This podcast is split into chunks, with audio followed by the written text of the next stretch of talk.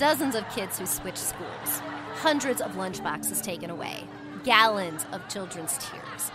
All the accomplishments I was so proud of gone to waste. Apparently, no one else would be punished by me. Now it looks like I'm the one who is going to get it. Hi, my name is Vivian, and I've been keeping the whole school in a state of fear for years now. At least that was the case until recently. Now, as you can see, I'm sitting in one of the stalls in the girls' bathroom, trying to breathe as quietly as possible so that an enraged Gaynor doesn't find me. How is that possible? What's the sudden change? Has Vivian grown a conscience? Easy, and that's too many questions at once. Let me tell you how it all went down. It was a bad day from the start. At breakfast, Mom outdid herself. I didn't think her chords could hit such a high note. If just one more time, Vivian, they call me to the principal's office, I swear you'll go to a covenant school. Strict nuns will make a human out of you since I failed at it. I only shrugged my shoulders. Mother, as always, is being dramatic. It was no big deal. So what? A grandiose crime, throwing an open can of paint through the window of the principal's office.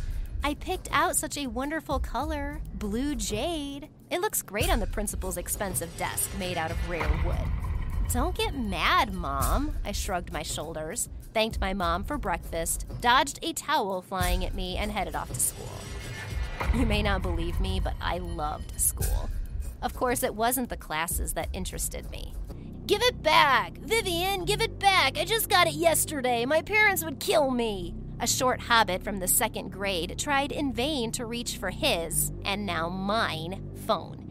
Who raises you guys like this? I pretended to be indignant in response. Didn't your parents tell you to share? The boy sobbed. He wasn't the first or the last for today. Aren't you ashamed to bully the little ones? Find someone your own level. I turned around.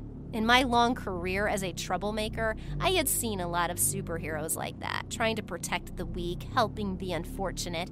They all ended the same way. I would punch them in the face and they didn't bother me anymore. That day, Gaynor, a freshman in high school, decided to play the role of Batman, or rather, Batgirl. She had transferred just a week before, and apparently she would soon have to transfer again. I'll be honest, I wouldn't want to see Gaynor in a superhero outfit. The girl was like 90 kilos, and she was about six feet tall. I'd love to find one, but it's impossible to reach my level. Right, Hobbit? The boy jumped up again, but the phone was out of his reach. A howl of despair swept through the school hallway again. Give the phone back, Gaynor commanded. Or what? I heard the new girl was an athlete. I wasn't exactly sure what sport, though. I didn't think they'd let a big girl like that get into women's boxing, right? So she was no threat. Fast forward.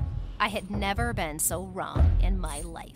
Did something turn off my survival instincts at that moment? Probably the feelings of impunity and permissiveness I had experienced for years on end. No kidding, I had bullied kids, taken their stuff, terrorized them, and in all that time, there had never been a single person more powerful than me. Until that day. I had no time to show off my wit. I wanted to punch the new girl in the nose, pick up the phone, and go about my business. But before I could think of anything, a huge blow knocked me off my feet. The phone flew away, and the hobbit went after it like a dog after a frisbee. I was trying to figure out what just happened, and what just happened was irreparable. For the first time in years, someone was able to fight me back, and the discovery was more than unpleasant. Smarten up, Gaynor said contemptuously and walked away. It was only a few minutes later that I realized I was sitting on the floor, and everyone in the hallway was and everyone in the hallway was staring at me, whispering. The monster is defeated! The hobbit announced loudly, and hurried off too because I was back on my feet.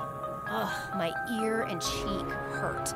But my face was hurt a lot less than my ego. There was clearly nothing else for me to do at school, so I headed home. Let's not get emotional, okay? It's a mess! The whole school, and I myself, was convinced that nobody could stop me.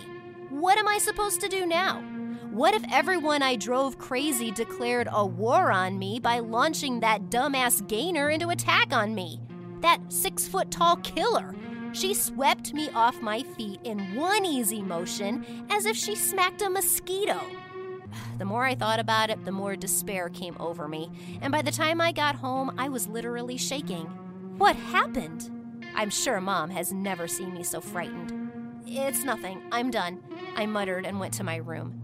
I wasn't interested in lunch. I wasn't out for dinner. All day and into the evening, I was thinking about ways how I could get my authority back. However, nothing good came to mind. Defeating Gaynor was out of the question. Just the thought of the giant made my blood run cold. I was afraid. For the first time in my life, I was afraid of someone. Nonsense. Morning came faster than I would have liked, and I couldn't even dream of staying home. If I didn't show up today, the whole school would think I caved in to Gaynor, and I didn't. Right? I guess. On the way to school, I tried to put a positive spin on things. I recalled my most scandalous escapades blown up piano in the auditorium, the famous four letters I wrote on the Happy New Year banner before the school party, my performance in the talent show with a song that insulted both the principal and the vice principal. They are all under my control. I have this school wrapped around my fist of steel, and no one tells me what to do, not even the damn upstart Gaynor. I kicked the school door open with my foot.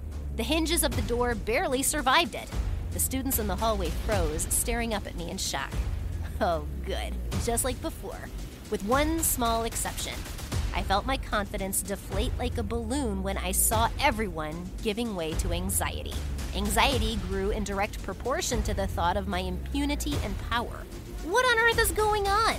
Something in my eyes must have revealed this anxiety because a nasty voice came from a group of stupid classmates whom I had repeatedly brought to tears with my bitter remarks. What, Vivian? Didn't you get enough yesterday? Did you come for more? The students laughed. The laughing crowd sent me into an animalistic state of terror. Run, run away from here and never come back, said one voice in my head. Don't embarrass yourself. Take a chair and throw it at that blonde fool, the other voice interrupted. Yes, a chair. That's classic. That's a great idea. I grabbed one of the chairs and my nasty classmates scattered. I didn't throw anything, though. What am I, crazy Hulk? They're trying to set you up. A voice came from somewhere. I lowered my head and saw the hobbit. Barely taking his eyes off the game on his cell phone, he was scurrying around my feet. Who? Those girls. I heard them talking in the cafeteria after you left. What were they talking about? The hobbit finally snapped out of his stupid game and rolled his eyes toward the ceiling. The redhead recalled how you dunked her head in the toilet, and the brunette complained that you stole her makeup bag. I didn't steal it, I borrowed it. I was indignant. Nothing can save her face, so I used it.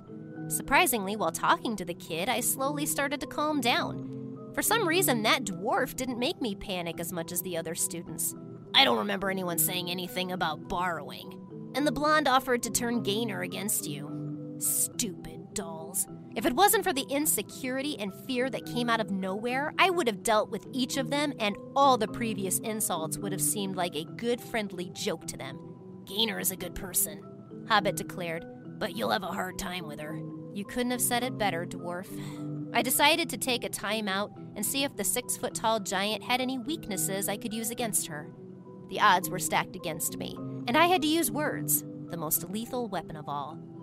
I sat at the back of the classroom the entire chemistry class, trying to stay on the down low, even though before I used to sit at the front, because it was especially convenient to look around the class from there with a sizzling gaze, picking out a new victim. The bell rang and I headed for the exit, still plotting my perfect game plan. There she was! The nasty voice of my blonde classmate snapped me out of my thoughts. I stopped at the door. Gaynor was already waiting for me in the hallway, surrounded by a trio of girls. Vivian was saying this morning that your parents are losers. What an idiot. I never said anything like that about the giant or her parents. But how was she to know that it was all just a product of a girl's sick imagination, who had suffered more from me over the years than anyone else? Gaynor and I looked at each other like characters in a cheap western, and I sprinted down the hallway at the speed of flash. The confidence that was beginning to come back to me was gone in an instant. I didn't want to get hit in the face again. I rushed into the women's bathroom, ran into the first stall I could find, and locked myself inside. I kept thinking I could hear Gaynor's footsteps outside the door, and a cold sweat rolled down my back. What had I become? Why was I suddenly such a coward? I had never been afraid of anything or anyone. But once I was punched in the face, my confidence was gone. Okay, I'm gonna get out of this stall. And the bathroom door slammed open, and Gaynor's voice echoed through the bathroom Vivian, come out and talk to me. I'm never getting out of this stall. You think strength is the only argument you have in any conflict, don't you? Well, I have to disappoint you. There will always be someone stronger and more clever than you. She pushed the door to an empty stall, went across from the one where I was hiding. Do you know why I'm so sure of that? Gaynor went on. Because I used to be like you. And just like you, I once met someone stronger than me. The tall girl was getting closer and closer. Now the door to the next stall rattled against the flimsy walls. And I shook with them. This person brought me back down to earth and explained that strength does nothing if you don't put your brains and heart into it. Do you have a brain and a heart, Vivian? What is she talking about? Can we not get all poetic before you send me to the hospital with a concussion? I bounced away from the wall just as the door of the stall I was in swung open. Gaynor was standing across from me, and strangely, there wasn't an ounce of rage in her eyes. I have a brain, Vivian. I'm well aware that you did not say anything bad about my parents. But I want to tell you this being strong at the expense of the weak is a road to nowhere. Think about it. After saying that, she turned around and walked out of the bathroom. Nothing to add. That was impressive. Gaynor's words were firmly planted in my head. Since then, we've proclaimed the water truce. We try to ignore each other. And I'm still looking for a way to become more confident again. Not a quick process, I'll tell you. What do you think of Gaynor's words? Share your thoughts in the comments.